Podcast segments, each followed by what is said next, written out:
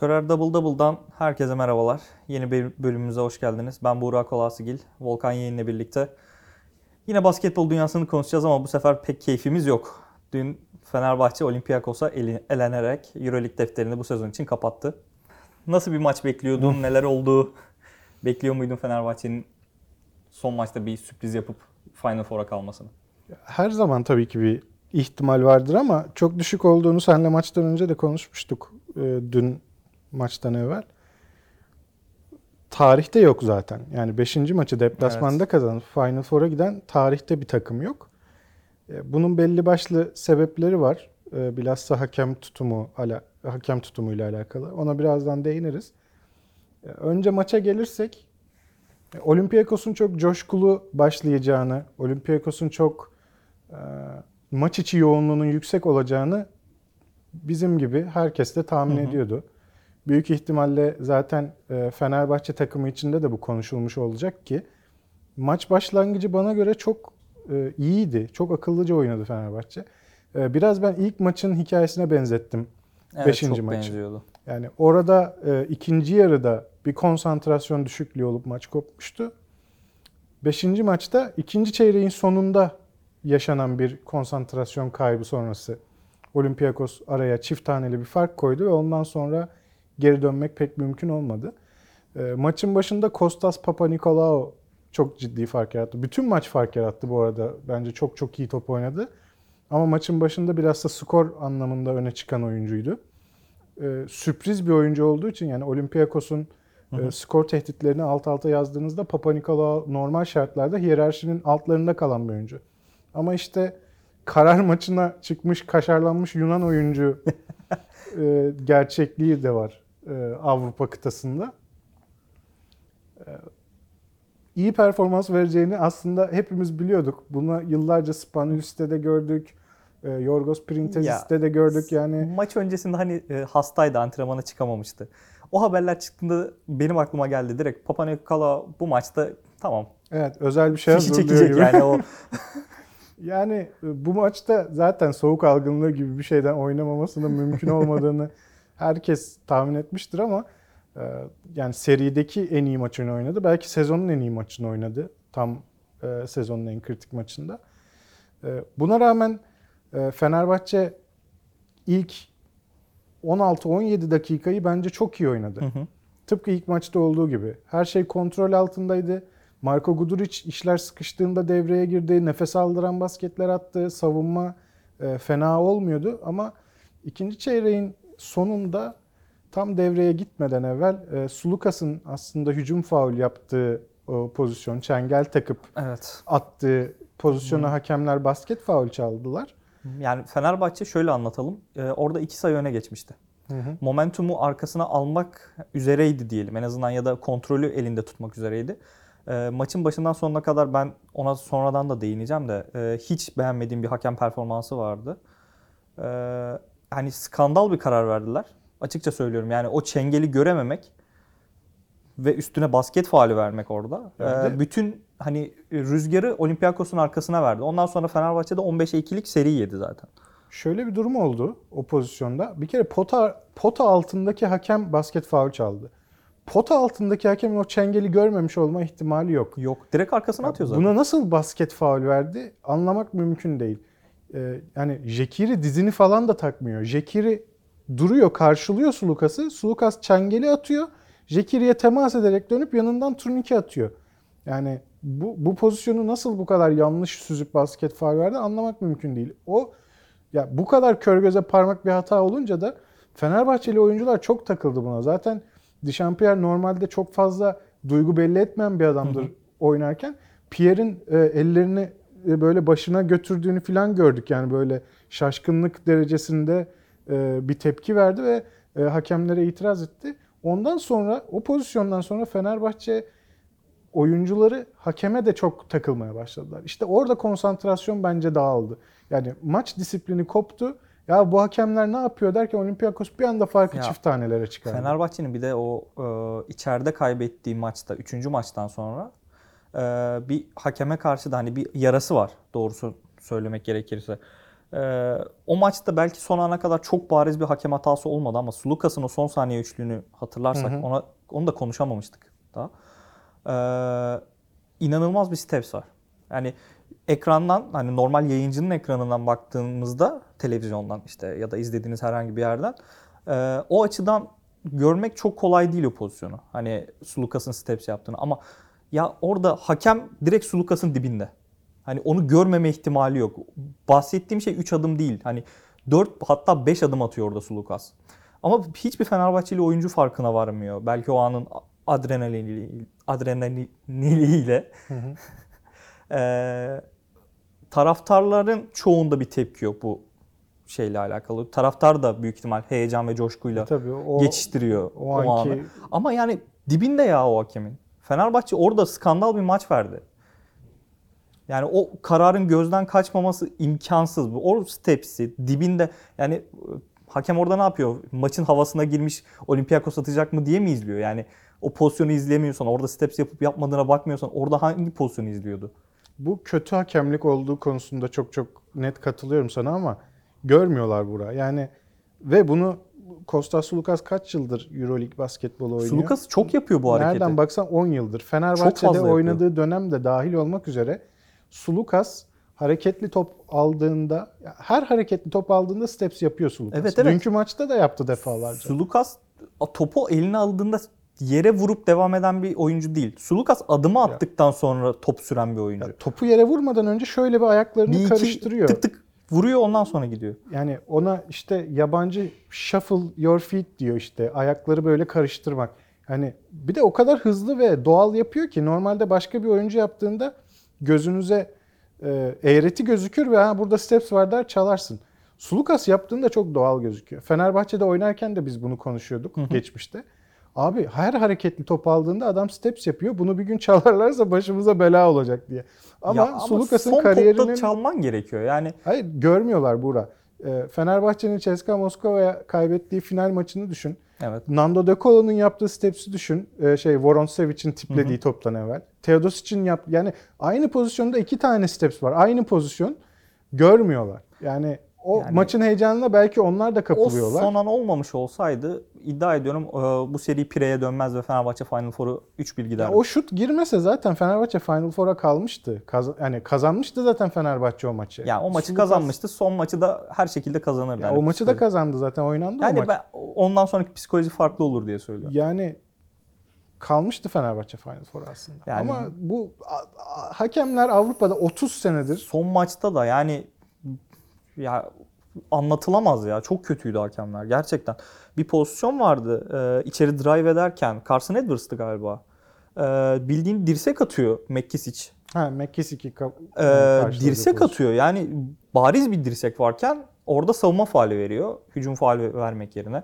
Yani e, anlatılamaz. Çok fazla hakem hatası vardı. Ben daha çok oyunun içinde kalmak istiyorum. Hani onu Hı hı. konuşmak istiyorum hakem hatalarından ziyade ama ya bunu da söylemeden olmaz. Fenerbahçe daha önce de EuroLeague'de çok canı yandı hakem hatalarından dolayı. Bu Ya şekilde elenmek yani güzel olmadı. Bu takım sezon boyunca bunu bu yüzden söylüyorum. Takım sezon boyunca az kadrosuyla tam kadro şekilde çok az oynadı. Çok fazla sakatlıklardan çekti. Seriyi buraya kadar getirdi. Hani 8. olarak playoff'a kaldı. Ee, sezonun tartışmasız en iyi takımına karşı seriyi buraya kadar getirdi. Ya bırak sahada kaybetsin Fenerbahçe. Benim derdim oydu en başından sonuna kadar. Ya hakem yönetiminin bir faktör olduğu kesin. Ama Fenerbahçe'nin de kazanacak kadar bir top oynadığını iddia etmek şimdi de ona zor geleceğim. 5. maçta.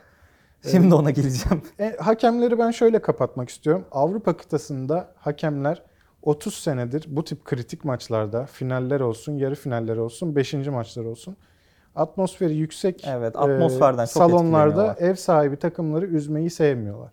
Ya zaten eee, işte playoff, Euroleague tarihinde playofflar oynanmaya başladığından beri 5. maçı deplasman ekibi kazanamadı. Yani kritik maçlarda eee, nasıl bir atmosfer olduğunu söyleyeceksek en güzel örnek budur. Yani Yani geçmiş kaç sene olmuş bu olay. Format değişmeden önce de böyleydi bu arada. Yani diyorum ya 30 senedir hakemler aynı şekilde yönetiyor maçları. Ee, çok çok daha eskilerde ya biz bu salondan nasıl çıkarız kötü çalarsak korkusu vardı. Ee, belli salonlarda Hı hı. bilhassa. Artık o fazla yok ama bu sefer de ya başımız çok ağrımasın derdindeler. Ev sahibini pek üzmüyorlar. Bundan bu arada Efes de Fenerbahçe de yeri geldiğinde faydalanmıyor mu? Faydalandı geçmişte. Ee, bunu da ben e, söylemekten çekinmiyorum. Ee, ama işte başımıza geldiği zaman da canımız maalesef yanıyor. Ve dün bence biraz ayarı da kaçırdılar yani. O Yani- ev hani ortadaki düdükleri ev sahibine çalarsın eyvallah ama pozisyonu izliyorlar. O, e, çıkan top. Evet yani Motley ile Papa Nikolaou'nun pozisyonu. Hani topu Fenerbahçe'ye veriyor hakem. Barsokas itiraz ediyor. Gidiyorlar kenarda seyrediyorlar. Topun kimden çıktığına dair hiçbir veri vermiyor görüntü. %100 emin olması lazım. Çünkü %100 kanıt olmadığı sürece sahadaki kararı değiştiremiyor hakemler. Kural bu yani yazan e, kural kitabında yazan bu. E kardeşim siz o pozisyondan nasıl %100 emin oluyorsunuz da topu çevirip Olympiakos'a veriyorsunuz? Artık yani bunlarda bile e, şeyi kaçırdılar. Kantar'ın dozunu kaçırdılar. Ama tamamen hakem kaynaklı da Yok. diyemem. Biraz da oraya gelelim istiyorsan. Şimdi evet Oyunda biraz ne gördün? e, Fenerbahçe dediğin gibi aslında oyuna iyi başladı. Ben bu maçın hikayesinde eğer Fenerbahçe kazanacaksa beklediğim olay e, maçın son anına kadar, son 5 dakikasına kadar takip eden bir Fenerbahçe bekliyordum. Hani Olympiakos sonuçta evi, ev avantajı işte kadrosu oyuncularıyla gidecek Fenerbahçe farkı hep böyle bir 5-4 seviyesinde tutup son anda bir gaza basmasını bekliyordum açıkçasını söylemek gerekirse. E, maça da çok iyi başladı Fenerbahçe. O dediğimiz malum olaya kadar Hı hı. ee, çok da iyi götürdü. Öne geçti. O sırada 15-2'lik bir e, seri yedi. Ondan sonrasını da toparlayamadı açıkçası. Fenerbahçe adına ayakta kalan tek isim Guduric'ti. Ee, şöyle söyleyebilirim. Ee, sezonun yıldızları Nigel Hayes-Davis ile Dechampierre dün saha içi isabetli şut bulamadılar. Yani Fenerbahçe'nin ofansif anlamdaki e, hani kısırlığı diyeyim. Onu gösterim, göstermesi açısından e, çok önemli. Bir de Fenerbahçe daha önce kazandığı maçlarda Olympiakos'un hücum varyasyonlarını durdurmayı başarmıştı. Bu maçta onu da yapamadı. E, sürekli bir içeri drive ettikten sonra topu dışarı çıkarma ve dış şut bulma yoluna gitti Olympiakos. Hep aynı şeyi oynadılar. Çoğunlukla 2-3 set vardı ve 2-3 seti oynadılar. İçeri drive ediyor guardlar. Topu dışarı çıkartıyor. Belki bir ekstra pas ve üçlük geliyor. Yani e, söylediğin gibi hem savunmada bilhassa bence hücum tarafında çok ciddi sıkıntılar da vardı Fenerbahçe'de. E, savunmadan başlayacak olursak Olympiakos yardım getirmenin ve switch yapmanın çok zor olduğu bir takım. Seri boyunca da gördük ki Fenerbahçe ne zaman adam değişme savunması yapsa Olympiakos bunu çok keskin şekilde cezalandırdı. İşte e, Sulukas'ın son saniye basketi attığı maç, e, üçüncü maçta e, mesela Fenerbahçe bilhassa Tarık Bilek sahadayken e, adam değişme savunması uyguladı. Sulukas'ın önünde kalabilmek için, o yarım adımı vermemek için. Tarık Bilek gitti, e, çembere yakın pozisyon aldı ve e, çok ölçülü paslarla Tarık Bilek'i beslediler, onu cezalandırdılar. Hemen vazgeçmek zorunda kaldı. Yardım getiriyorsunuz. Vezenkov gibi, Isaiah Cannon gibi çok keskin şütörler var sahada ve mesela Kostas Papanikolaou'nun ya da Shaq McKissick'in de Sulukas penetre ederken zayıf taraftan topsuz kat ettiğini görüyorsunuz ama her seferinde. Yani bunu öyle bir aşılamış ki Barsokas takımına. Artık otomatik yapıyorlar yani. Papanikolaou falan düşünmeden o katı yapıyor ve defalarca gördük bomboş turnike attığını. Papanikolaou'nun, Evet. e, Thomas Thomas Volkap'ın vesaire. Bunlar hani şutunu riske edebileceğiniz oyuncular. Onları da topsuz hareket ettirerek e, bırakmamanızı sağlıyorlar. Şimdi yardım getiremediğinizde de Sulukas e, Avrupa'nın en iyi delicilerinden biri kesinlikle değil. Hani savunulması en zor kısa oyunculardan biri filan asla değil ama hiç yardım getiremiyorsunuz ve Mustafa Fa- e, Mustafa Fal gibi çok iyi perde yapan bir oyuncudan perdeyi aldığı zaman o yarım adımlık avantajı baskete çevirebiliyor bir şekilde Sulukas, Sulukas. bu seride gösterdi ki ben takımın lideriyim. Yani onu açıkça verdi. Ya öyle zaten Yani- bence e, normal sezonda başka öne çıkan oyuncular olsa dahi zaten e, bence ne Bartzokas'ın kafasında ne oyuncuların kafasında başka bir e, Yani Sulukas'ı eleş- düşünce yok bence. eleştiriyorum. Hani e, o işte üçlü son saniye attıktan sonra yaptığı sevinç vesaire. Tabii ki sevinecekti bu arada da soyunma odasına gitmesini ben hoş karşılamadım. Sonuçta Fenerbahçe taraftarı Sulukas'a kötü bir şey yapacak bir taraftar değildi. Ee, o hareketi yaptıktan sonra ilk, dördüncü maçta tepkiler doğal olarak Sulukas'a yöneldi. Ben o maç için konuşuyorum. Ee, ama ne kadar büyük bir oyuncu olduğunu son maçta gösterdi. Yani Papa Nikolaou maça çok iyi başlamıştı ama sonrasında kontrolü eline alan bir Sulukas vardı. Dedi ki ben bu takımın lideriyim. Ya zaten hep öyleydi. Yani normal sezonda öne çıkan oyuncu Vezenkov'du. Zaten biz MVP ödülünü de e, ona vermiştik. Yani bizim görüşümüz Yani Vezenkov alacak. Kime oy verirsiniz deseler Vezenkov e, alır demiştik ama o takımın liderinin Sulukas olduğu zaten aşikar. Yani Sulukas'ın her maçta bu kadar öne çıkıp skor taşımasına falan gerek yok ama normal sezonda da maç sıkışınca zaten Sulukas devreye giriyordu. Hı hı. Yani orada rollerde ya da hiyerarşide bir kafa karışıklığı Olympiakos'ta hiçbir zaman olmadı.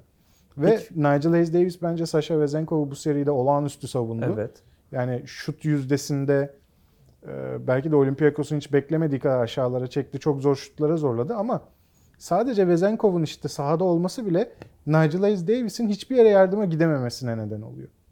Öyle olduğu zaman da çemberi kapatmak, boyalı alanı kapatmak vesaire e, Fenerbahçe'nin savunma alışkanlıkları değişmek zorunda kalıyor ve bu sizin için bir handikap oluyor. Ya Fenerbahçe açıkçası Final Four yapabileceği bir seriyi verdi ya. Ben Yapmıştı Fenerbahçe Final Four ya. Sulukas gözü Yani- kapalı soktu orada ya şutu o son çok saniyede. çok yani farklı bir sayıydı yani. Çok o. ekstra bir basket. Yani bu, ona da fazla yapılabilecek bir şey yok. Öncesinde steps var. Hakem bir zahmet görsün. Görmedi. Yani görmedi. Artık ondan ben savunmaya ne laf söyleyeyim. Yani, Yani, o Nigel Hayes'in üstünden atıyor. Çemberi gördü artık mü görmedi mi hiç tamamen emin bir değilim. şans sayısı. Yani eğer onu hakem vermiyorsa o şans sayısı. Yani o Ee, yazık oldu diye düşünüyorum. Yani Fenerbahçe'nin bu sezonki ekstra eforuna yazık oldu diye düşünüyorum.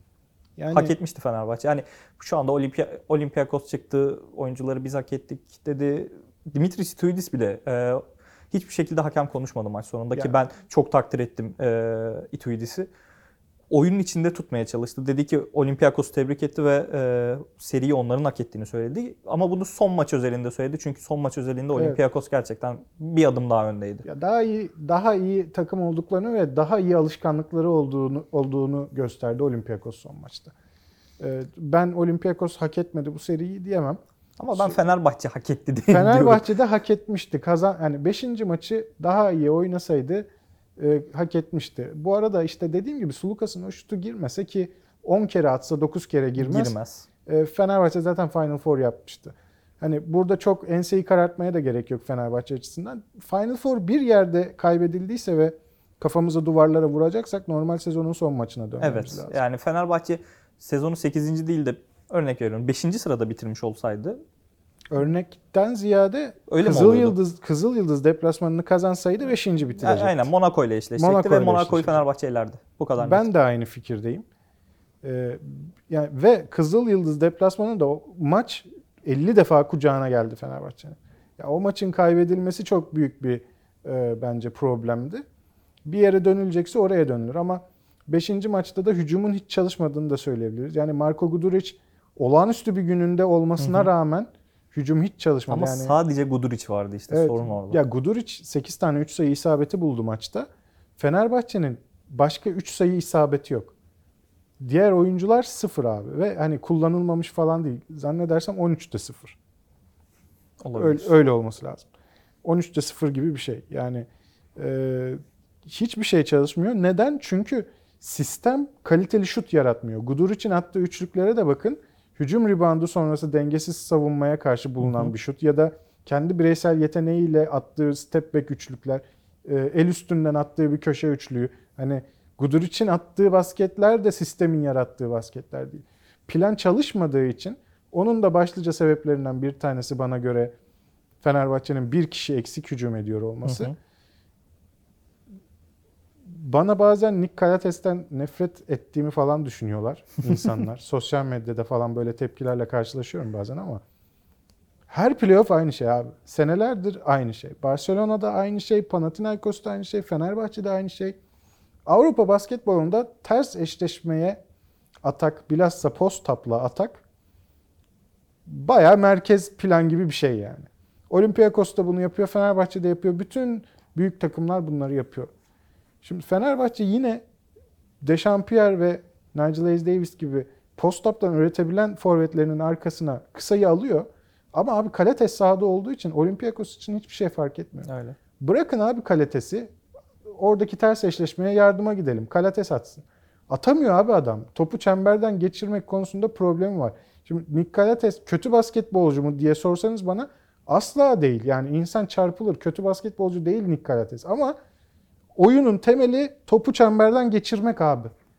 Onu Ya, yapamayınca hiçbir Topu şeyin çemberden geçiremiyorsan, skor tehdidi yaratamıyorsan, bilhassa kısa oyuncular için abi etkin çok azalıyor ve hasar veriyorsun. Yani birazdan önümüzdeki yılın planlamasıyla alakalı Hı hı. da konuşacağız.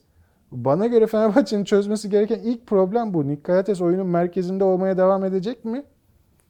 Çünkü bir de Sulukas'ı da en iyi savunan oyuncu bu arada. Sahada Evet. tutmak da istiyorsunuz. Ama bu sefer hücum çok sıkışıyor. Yani iki ucu gerçekten kötü değnek oluyor bundan sonra. Yani onun çözümü yok doğru söylüyorsun. post-up'lar çalışmayınca e, tepeden de e, Carson Edwards e, Carson Edwards'ın ikinci maçta verdiği gibi de bir katkı bulamayınca kısaların yaratıcılığından, bireysel üretiminden Guduric hariç hücum acayip sıkıştı ve e, maalesef Jonathan Motley'nin bir kez daha çok fizikli bir pivot karşısında paramparça olduğunu gördük. E, oyun farkındalığı konusunda da hiçbir gelişim gösteremedi. Savunma tarafında hataları yapmaya devam ediyor ama hücum tarafında bu kadar uzun oyunculara karşı herhangi bir pivot arkasındaymış gibi vücudunu koyup yer açarak atmaya çalışması hala beni çok şaşırtıyor. Şimdi Motley bu hareketle yani temas yarat, boşluğu bul, çık, e, panyalı basketi at. Böyle çok maç domine etti normal sezonda. Hatırlayalım. Yani Fenerbahçe'nin birinci oyuncusu falan e, diye konuşuluyordu bir dönem. Gerçekten çok etkili olduğu maçlar var ama abi artık defalarca bunu yaşamışsın. Mustafa Fal'a karşı bu olmayacak. Perdeyi yapacaksın, iyi devrileceksin. Net atışın varsa at. Yoksa kısa devril, köşeye bir pas dene falan. Yani kendi üretebildiği bir çözüm yok. Oyun farkındalığı hiç gelişmedi Motte'nin. Bu maçta ikinci yarıda Tonya Jekiri'nin hiç oynamamasını ben anlamadım. Evet skor gerekiyordu ve Jonathan Motley Jekiri'ye göre çok çok daha iyi bir skorer ama e, Jekiri sahadayken savunma çok çok daha iyi oluyor. Yani ben hücum gerçekten bu kadar çalışmıyorken savunmayı çok iyi yapıp savunma kaynaklı sayıyı kovalayabileceğini düşünmüştüm. Koç Itudis'in devre arasında kendi kendime Ama düşünürken. Ituidis'in ben hiç devre arasında maç bitti gözüyle baktığını düşünüyorum. Yani bunu yanlış anlaşılmasın ama açıklaması da oydu. Yani e, devreye o kadar sayı geride girdiğini kendisi söyledi ve bunun çok zor olduğunu kendisi söyledi. E, ikinci devrede sanki Fenerbahçe kafasında bitirmişti maçı. Ben öyle düşünmüyorum ya. Ben buna katılmıyorum çünkü Fenerbahçe e, Pire'de kazandığı ikinci maçta da 16 sayı geriye evet düşmüş. geriden geldi ama işte onu ilk yarıda yaptı. E yani Yani ikinci devrede Fenerbahçe o gücü mü kendinde bulamadı acaba? Ya belki Ituidis de değil ama oyuncularda olabilir. Bilmiyorum. O Ya benim kendi görüşüm tabii. oyuncuların konsantrasyonu dağıldı bir kere hakeme çok takıldılar. Evet hakem yönetimi kötü ama Ya ona da takılmayacaksın. Ya sen oyununu oynayacaksın orada. zihinsel açıdan kuvvetli olmak ve işi biraz biliyor olmak çok önemli. Avrupa'daki hakemler sürekli itiraz eden oyunculara istediğini asla vermiyor. Takıyorlar. Bir kere yani bunu biliyor olmak lazım. Bunu Kostas Papanikolaou biliyor, Larençekis biliyor. Ee, efendime söyleyeyim Sulukas biliyor, Thomas Volkap biliyor. Şimdi Nigel Hayes takılmayacak abi. Dechampierre evet geçti. Yani itiraz da ediyorsan et. Evet söyle hakeme ne düşündüğünü ama e, Obradovic mesela şunu yapardı. Molalarda bile söylüyordu. Hı hı. Hakemle konuşmayın. Söylenecek bir şey varsa hakeme ben halledeceğim. Oyununuza odaklanın. Yani ben molada bunu söylediğini çok net hatırlıyorum. Mesela Evet. dün Fenerbahçe'nin yapması gereken de oydu. Itudis zaten her pozisyonda hakeme itiraz ediyor. Haklı ya da haksız. Yani sürekli bir avantaj kovalama peşinde ki bunu her koç yapıyor bu arada. Ya bu Avrupa'da normal bir Itudis'e şey bu. özel bir şey değil. Bu her ya basketbol oynanan her yerde normal bir şey bu olay. Yani oyuncuların artık bu kadar takılmasına lüzum yoktu. Ve kafa tamamen gitti. Olympiakos gibi çok düzenli oynayan çok iyi bir takıma karşı da konsantrasyonunuzu bir an kaybettiğinizde işte maç elinizden kayıp gidiyor. Bir daha yakalayamayabiliyorsunuz. Ee, onun dışında söylemek istediğin başka ne vardır? Bu seriyle alakalı çok da fazla bir şeyim yok. Ee, sadece şeye değinebilirim. Yellow'un yokluğu etkili oldu. Sen ona bayıldın ya. ya muhteşem bir ya Fenerbahçe'nin maskotu Yellow'dan bahsediyoruz bu arada. Ee, bilmeyenler için dördüncü maçta Papa Nikolaou'nun laneti oldu. bayağı sataştı. Ee, Fenerbahçe taraftarı da çok seviyor. Yani çok sevildi bu arada. Belli ki e, başarılı bir hamle. Ben maskot çok sevdiğim bir şey değil benim sporda ama sonuçta bir renktir ve pazarlama açısından bir e, unsurdur. Ben şöyle bir öneride bulunmak isterim kendisine. E, rakip oyunculara temas etmeyi falan bıraksın. Euroleague'de Yani- men edilen ilk maskot.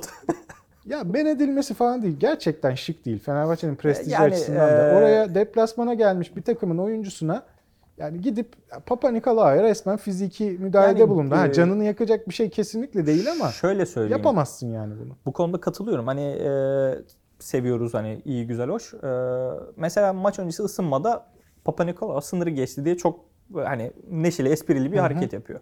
E, bu okey. E, işte ne bileyim o bayrak sallarken Olympiakos takımı geldi orta sahaya işte galibiyet yemini vesaire gibi bir ön Uzaktan konuşma. rahatsızlık veriyorsan Ee, o- falan tamam. Okey ama hani Papa Nikolaou ile direkt yüz yüze gelmesi o bir, bir tık fazlaydı. Ya ve temas ediyorlar. Ha, aynen direkt Anladın temas mı? var aynen. Ya Papa Nikolaou orada maç oynuyor. Herifin nabzı 120. Orada bir an sinirlenip senin orada e, kafandaki şeyi e, maske mi diyorlar? Yani o Hı hı. kostümün kafasını çıkarıp seni orada e, tartaklamaya falan kalksa ne olacak? O rezilliği ondan sonra kim? Ee, e, son maçta da geçecek? yellow gerekiyordu diye düşünüyorum.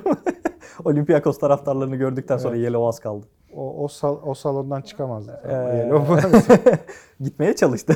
ya bu arada lazer tutmalar falan gene yani e, Olympiakos problem- taraftarını gördükten sonra problemli şeyler oldu. Zaten ben e, yellow'u gayet masum buluyorum bu arada. koruyucu file filan çekmişler. Gördün yani Yani- sahaya bir şey gelmesin Yani maç diye. öncesi Olympiakos yönetimi uyarıda bulundu. Yani gaz bombası falan getirmeyin diye. Yani bilmiyorum. Ee, Ergin Ataman, Ergin hocam gelecek sene Panathinaikos'la Olympiakos'un hakkından gelir. Hadi bakalım göreceğiz. Ya ama şu lazer mevzusunu hakikaten çözülmesi çok kolay bir şey çünkü. Nereden tutulduğu belli. Bir tane güvenlik görevlisi gidecek, o insanı ya dışarı çıkaracak ya elinden lazeri alacak. Ya bu kadar zor bir şey değil bunlar artık. Yani şu anda Final Four'u konuşmuyorum. Ee, Barcelona dışında daha belli de olmadı. Ee, Barcelona, Barcelona, ve Olympiakos Olympiakos dışında belli de olmadı diğer iki takım.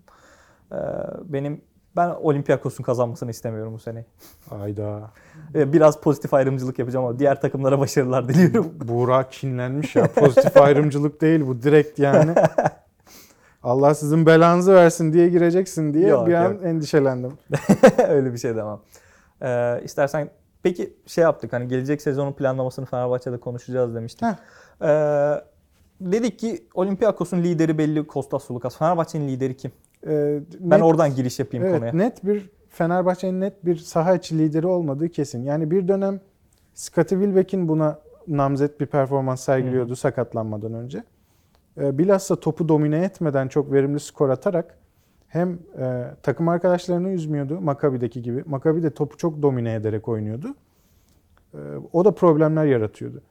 Fenerbahçe'de yani e, koç Yanis Seferopoulos'un yıllarca uğraşıp Wilbeck'ini ikna edemediği şeyi Itudis bir haftada ikna etmiş ve Wilbeck'in topu domine etmeden Kalates'in yanında çok iyi e, gerekli yerlerde devreye girip topu domine etmeden skor atarak o liderliğe e, aday ve bilhas e, özellikle bugün ne kadar bilhassa dedim ya beni uyarın. Özellikle de e, şeyde savunmada gösterdiği gayretle bu takımın lideri olabilecek bir performans gösteriyordu. Daha sonra Jonathan Motley'nin dellendiği bir Dönem dönem, var. oldu. O öne çıktı. Ama dediğin gibi işte Olympiakos'ta Sulukas, efendime söyleyeyim Partizan'da Kevin Panther. Hani maç sonunda topun gideceği oyuncu. Evet. Go to guy bellidir. Fenerbahçe'de böyle bir şey yok. Bir dönem Guduric. Hatta Yani- Itudis Guduric çok çok kötüyken bile bunu yapmaya Aynen. çalıştı. Topu hep ona vererek.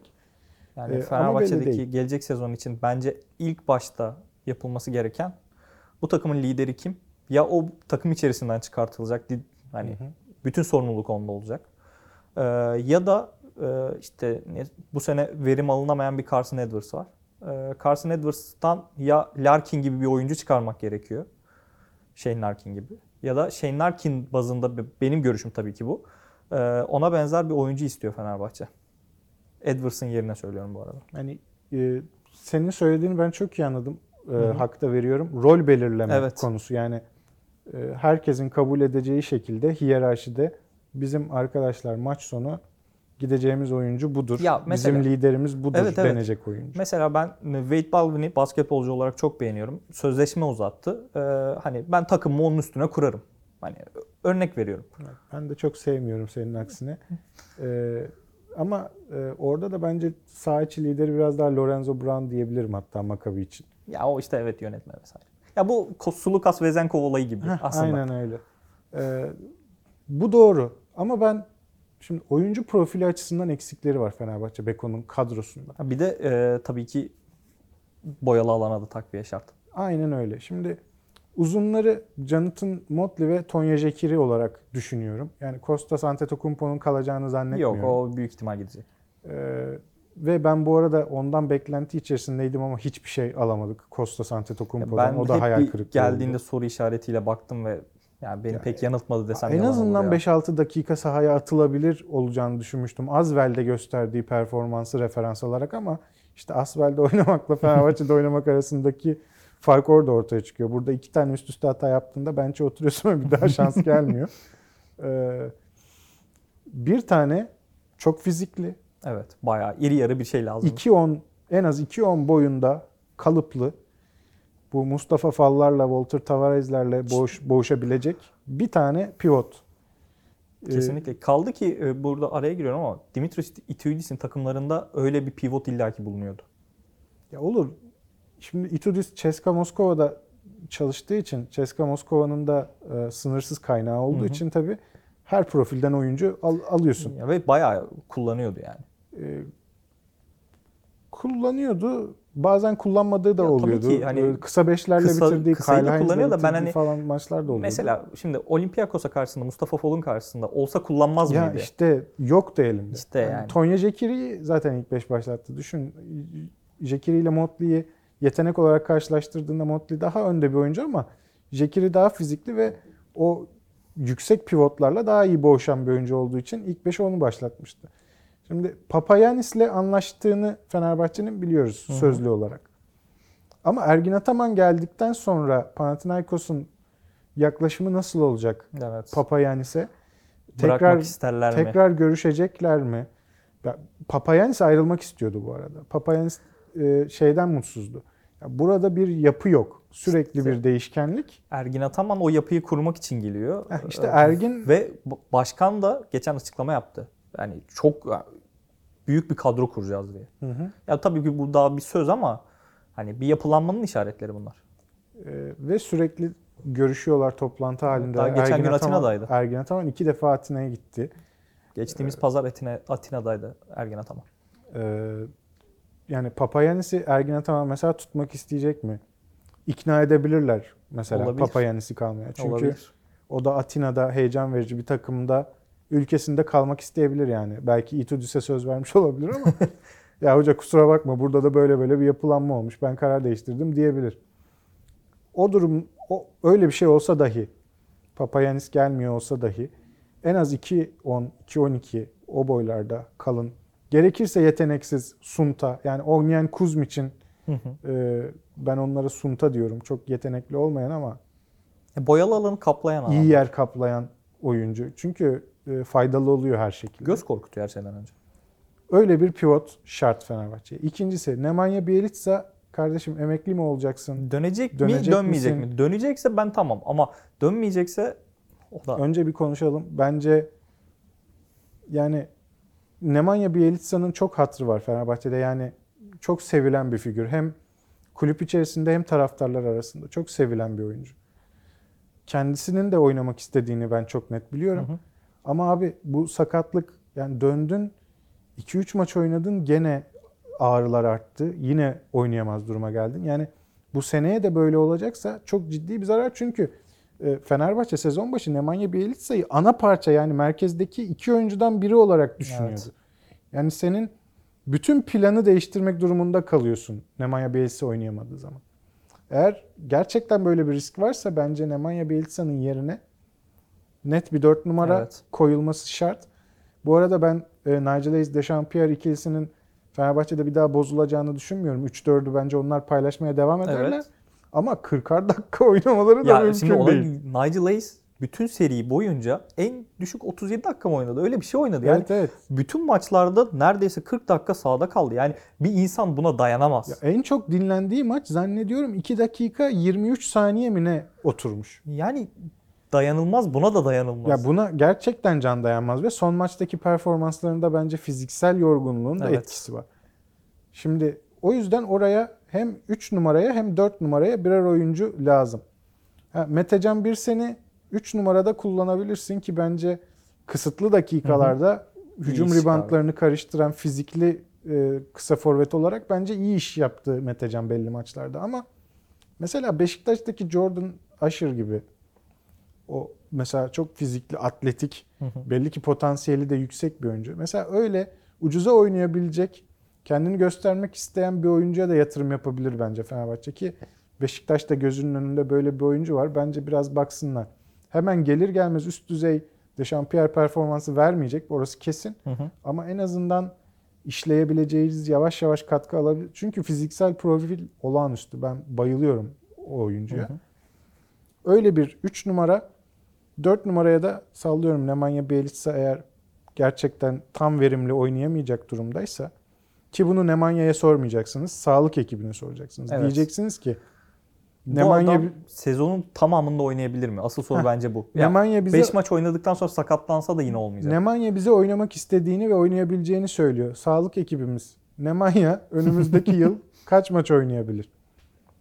İşte durumuna bakıyoruz. Şu kadar maç oynayabilir. Ha, bu bize yeter ya da bu bize yetmez.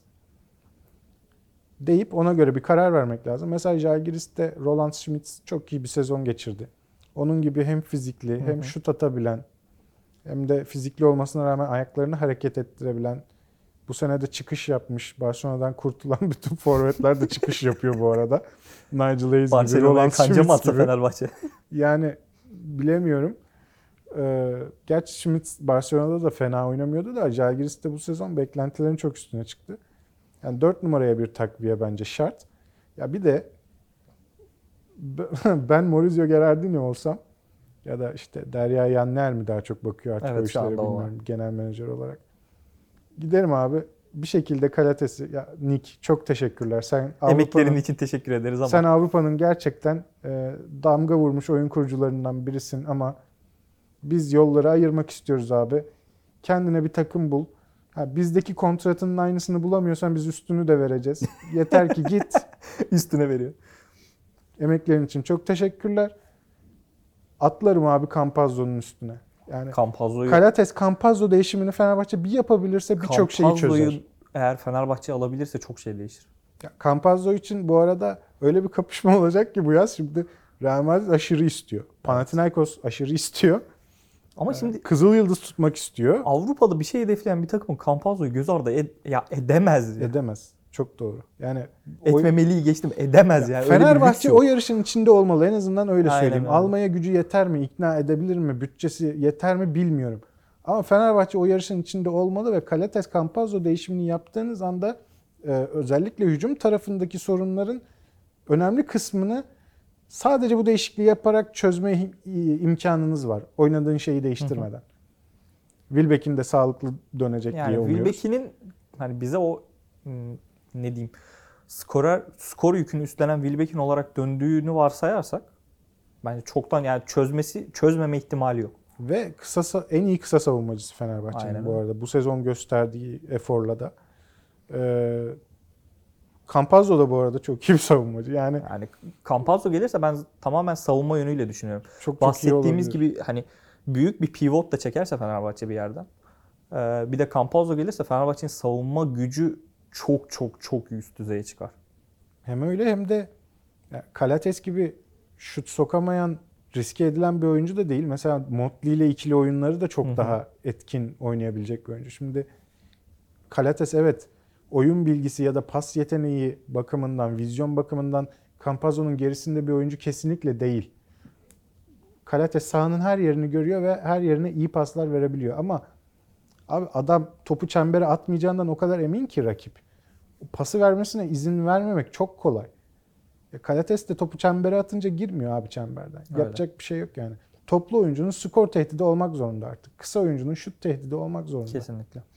Yani Fenerbahçe'nin şu anda kemik kadrosu var. Fenerbahçe bu arada doğru yolda gidiyor. Fenerbahçe buradan kalkıp e, gelecek sezon yine Final Four'un en büyük adaylarından biri olacak. Sil baştan yapmayacak bir kere. Yani Çok kemik kadro avantaj. hazır. İşte Wilbekin, Guduric, Dechampierre, Nigel Hayes, Tyler Dorsey onu unuttuk. Hı hı. Ee, kemik kadrosu var. Bir iki eklentiyle Fenerbahçe gelecek sezon Final Four'u geçtim şampiyonluğun en büyük adayı olabilir. Çünkü doğru koçun üzerinde doğru bir yapılanması var. E, bir kültürü de var Fenerbahçe'nin. E, Fenerbahçe'nin ben ayağa kalkıp gelecek sene çok çok daha iyi bir e, yapılanmayla Bu sezon Final beklenti, Four'un en büyük adayı olacağını bu sezon beklenti de buydu bu arada. e, Evet Buğra. evet Yani beklentiyi karşılamama değil o, Ee, bu sezonki olay. Hani şey ben e, Sadece- dün sosyal medyada gördüğüm tepkilere e, binaen Aha. söylüyorum. Senin aynı fikirde olduğunu biliyorum. E, sosyal medyada gördüğüm işte koç eleştirileri olsun. Ya bazı insanlar kafayı çıldırmış. yani Ituidis şu anda eleştiremez. Ya sıfırdan ya. Ben onu bak kabul sıfırdan etmem. sil baştan kadro yapmışsın tamam mı? Bak anlatıyorum Fenerbahçe'nin hikayesini. Sıfırdan silme kadro yapmışsın. Herkes yeni. Yeni koç getirmişsin. Yepyeni bir yapı kurulacak. Koç Eurobasket'te yazın. Yani evet bir Sez- de o da var. Sezon önü idmanlarını Stefanos Dedas yapıyor. Koç geldi. Bir hafta sonra sezon başladı. Buna rağmen sezona muazzam girmişsin. Bir şekilde bir yapı oturtulmuş ve en başta zaten bizim beklentimiz neydi? Fenerbahçe playoff yapsın. e, sonuna kadar zorlasın. Benim en azından düşüncem buydu sezon Bence herkesin hani playoff'a kalmasıydı Yani asıl hedef. kimsenin kesin Final Four yapmalıyız, şampiyon olmalıyız gibi bir düşüncesi zaten yoktu sezon başı. Hayal kırıklığını anlıyorum. Ayağımıza kadar gelmiş bir Final Four vardı. O ya da bu şekilde. Bir şekilde kaybedildi ama Fenerbahçe kesinlikle bu sezonki hedeflerine ulaştı. Hani Yani en azından Avrupa için söylüyorum. Basketbol Süper Ligi devam ediyor. Hı hı. Ee, Avrupa için hedeflerine ulaştı. Kaldı ki yani arkadaşlar Obradovic geldiğinde ilk sene direkt Final Four'da değildi Fenerbahçe. Yani Biraz evet. yavaş davranalım. o Orada kadar da, da değil zaten yani. yani orada da zaten bir Direkt süreç, süreç olarak ilerledi. Anlatabiliyor muyum? İlk sezon hatırla orada da benzer Linas Kleyza'nın sakatlığıyla Evet. uğraştın. Bo McCallum'un şut sokamamasıyla uğraştın. Boyan Bogdanovic çok Ayza oynuyor, birebir oynuyor ile uğraştın. O sezon kötüydü Fenerbahçe. Yani e, top 16'da eğlendi Fenerbahçe yanlış hatırlamıyorsam. Evet. Obradovic'in ilk sezonunda ama ben o zaman da sosyal medyada aynı kavgayı verdim. Abi ne bekliyordunuz daha ilk sene Yani evet. yapı kurulacak. İnanın Ituidis Fenerbahçe'nin getirebileceği en iyi hocaydı. Kimi zaten kimi getireceksin Yani, abi? e, bir tek Pablo Lasso var yani, Yani, şu, şu, an. anda boşta bir Lasso var ki onu da zaten anlaştığı söyleniyor Bayern Münih'le. Ee, en iyi hocayı getirdi. Bir kadro kuruyor. Yani biraz zamana ihtiyaç var. Ya Fenerbahçe performans- seneye de yapamayabilir. Bu çok normal bir şey olur. Hani gelecek sene de Final Four olmayabilir. Performans verdi. Ama Fenerbahçe doğru yolda. Abi, Fenerbahçe bir şutla kaçırdı Final Four'u. Evet. Sulukas'ın şutu çemberden dönüp çıksa dışarı. Şu anda çok farklı bir şey konuşuyoruz. Fenerbahçe rakibini bekliyordu. Monaco mu gelecek, Yani, Maccabi mi gelecek? Şu diye. anda eğer Ituidis'e ve takıma bir eleştiri varsa ki sosyal medyada var. Ben onların hiçbirisine katılmıyorum. Ya maç içi hamlelerine tepki gösteriyor olabilirsiniz. O da sonuçta izlediği oyuna bakıyor, o adrenalinle bir karar veriyor. Bunu eleştirmeyi belki anlayabilirim ama ya bu adamı kovun denecek bir sezon mu bu Allah aşkına? Kesinlikle hayır. Bütün sezon bir defa tam kadro oynayamamışsın. Ana parça diye aldığın Nemanja Bielica'yı sezon boyu oynatamamışsın. Playoff'ta Scottie Wilbeck'ini oynatamamışsın. Bu ana kısası Fenerbahçe'nin yani öylesine bir oyuncu değil. E, Carson Edwards'tan bütün sezon Verim istediğini alamamışsın ki e, planlamayla alakalı konuşurken ona değinmedik. Bence Carson Edwards rolünü playoff'ta buldu. Evet o Böyle ikinci maçtaydı değil mi? büyük bir rol almaktan ziyade girip oynayacağı 8-10 dakikada abi senin görevin basket atmak. Gir rol- ve skor at. rolünü buldu diyoruz da Carson Edwards geldiğinde beklenti rol hani rol ya ne diyeyim hamle oyuncusu olması değildi. Carson Edwards geldiğinde evet alışma süreci geçireceğini en azından basketbolu takip edenler biliyordu. Sonuçta Amerika'dan gelen bir oyuncuyu Avrupa basketboluna alıştırmak inanın dünyanın en zor işi. Ya bir de Carson Edwards kadar ham bir oyuncuyu Yani çok çok çok zor bir olay. Alışma, yani Avrupa basketboluna alışmaları çok uzun sürüyor. ya G League'de skor atan her kısa boylu skorer Shane Larkin değil. Bunu Evet. anlamak lazım. Shane Larkin çok büyük bir istisna ve ki Efes'in başarılarında da bu Ya bir gözüküyor de zaten. 8-9 sene NBA oynayıp gelmiş bir adam. Yani bir evet, de o lotarya seçimi falan. Yani Shane Larkin G League'de sürünürken Avrupa'ya gelmedi. Shane Larkin NBA'de çok net bir rotasyon oyuncusuyken Ya ben daha büyük bir rol istiyorum Evet. deyip Avrupa'ya geldi. Baskonya'da kendisini gösterdi. Efes'e geldi. Efes'te daha büyük bir rol aldı. Ha, evet bir de öyle bir şey var. Avrupa'daki ilk adresi Efes olmadı bu. Ya tabii. ba- Onu da söylemek Baskonya- lazım. Baskonya'da playoff geçmişi falan var Shane Larkin'in. Yani Carson Edwards'tan onu beklemek hem Edwards'a haksızlık hem de hayalcilik yani. Yani. Ki oyuncu olarak zaten Larkin'in yakınında bile değil. Ee, Edwards'la gelecek sezon planlar ne bilmiyorum. Bak daha küçük bir rolde ucuz paraya oynamayı kabul ediyorsa ikinci maçı değiştirdi sana Ama e, mesela. açık yani ben planları bilmiyorum ama açıkçası eğer Carson Edwards'ın yerine bir şutör düşünürüm. Keskin şutör. Kaçırmayacak. Keskin şutör. Ya olabilir. Ee, Ben şundan yanayım. Konuşulur bu yaz. Carson sen belli ki hedefi Euroleague şampiyonluğu olan bir takımda 20-25 dakika oynayıp şut seçerek, takım yöneterek oynayabilecek bir oyuncu değilsin kardeşim. Evet. Sen de farkındasın, biz de farkındayız. Olympiakos serisindeki rolün bence senin ideal rolün. En azından kariyerinin bu aşamasında. Yani girdiğin, oynadığın 7-8 dakikada bize skor at. Maksimum verimini ver. Heh, sen sana yeşil ışık ya. Sen skorunu at 7-8 dakika ama sonra çıkacaksın. Ben senden alacağımı alacağım, sonra çıkacaksın. Evet. Eğer bunu kabul ediyorsa ve küçük bir paraya oynamayı kabul ediyorsa bence kalmasında bir sakınca yok. Ha, ama Carson Edwards şunu istiyorsa ben kendimi geliştireceğim. Ben daha büyük bir rol istiyorum. Ben her e, her maçta en az 15 dakika istiyorum gibi bir isteği varsa hani şut seçmesi, O- takım o yönetmesi Fenerbahçe gerekecekse heh, orası Fenerbahçe değil. Gidecek mesela atıyorum Gran Canaria'da bir, bir Evet. sene, iki sene yaka laka üçle Ya, çalışacak. Eurocup takımlarında Heh. pişecek. Yani ama ya da gidecek. Almanya'da Ulm'e tamam mı? Orada iki sezon takım taşıyacak mesela. Hem oyunu öğrenecek hem de yeteneklerini geliştirecek. Bir daha Euroleague'e öyle dönecek. Yani Carson Edwards için büyük rol almasının tek şartı bu. Ha, onu eğer ya dediğim gibi kariyerine nasıl yön vermek istediğine bağlı. Evet. Eğer hani Lou Williams'ı olmak istiyorsa Avrupa'nın evet Fenerbahçe ona bir fırsat sunabilir. Kenardan gelecek, skor atacak. E, Bu arada Lou Williams'a da saygısızlık yapmak istemem. Çok çok büyük skorerdir. çok da sevdiğim bir oyuncudur ama hani hep kenardan gelip oynayan bir oyuncu olduğu için olmaktan bahsediyorsun. söylüyorum. Aynen. Yani. Ya ama bir, ben bir Misic olacağım. Ben bir takım lideri olacağım. Orası Fenerbahçe değil. Şu an için değil. Ya İleride bir- olabilir. Hiçbir Ama şu an için değil. hiçbir playoff takımı için değil. Yani Yani, Hiçbir Zor. Euroleague takımı için de değil. ya Bayern Münih falan o zarı Ha yani- atabilir tamam mı? Bayern Münih'in oyun İlk kurucularına da bakıyorum olmayan- şimdi. İlk 8 hedef olmayan takımlar için belki olur ama. Alba Berlin'de falan oynarsın. Bayern Münih'te oynarsın. Asvel'de oynarsın. Efendime söyleyeyim. Belki Monaco Mike James falan gönderirsen Ha, evet, Monaco'da belki. oynarsın. Ha, Monaco'da da Mike James'in yaptığı işi yapabileceğini hiç zannetmiyorum. Orası ayrı bir mevzu. Başka bir gün Fenerbahçe konuşuruz. Mike James, e, Carson Edwards takasına girelim. Ya Itudis'in Mike James'le arası bozuk olduğu için ben, ben şu anda şaka yapıyorum zaten bozuk olduğunu. Ya biliyorum. Mike James'in kariyerinin en iyi sezonunu Itudis'le geçirmesi ama Itudis'le takışıp CSKA Moskova'dan gönderilmesi de yani Mike James'i biraz Ee, anlatıyor. Bir, biraz öneride bulunayım. Bence barışabilirsiniz. Her şey Fenerbahçe'nin başarısı için. Ben Ergin Ataman'ın çökeceğini düşünüyorum Mike James'e. Bakalım, Bakalım, göreceğiz bekleyelim. olacak mı olmayacak mı. Çok konuştuk. Hadi bakalım. E, çok teşekkürler. Bir sonraki bölümde görüşmek üzere. Hoşçakalın.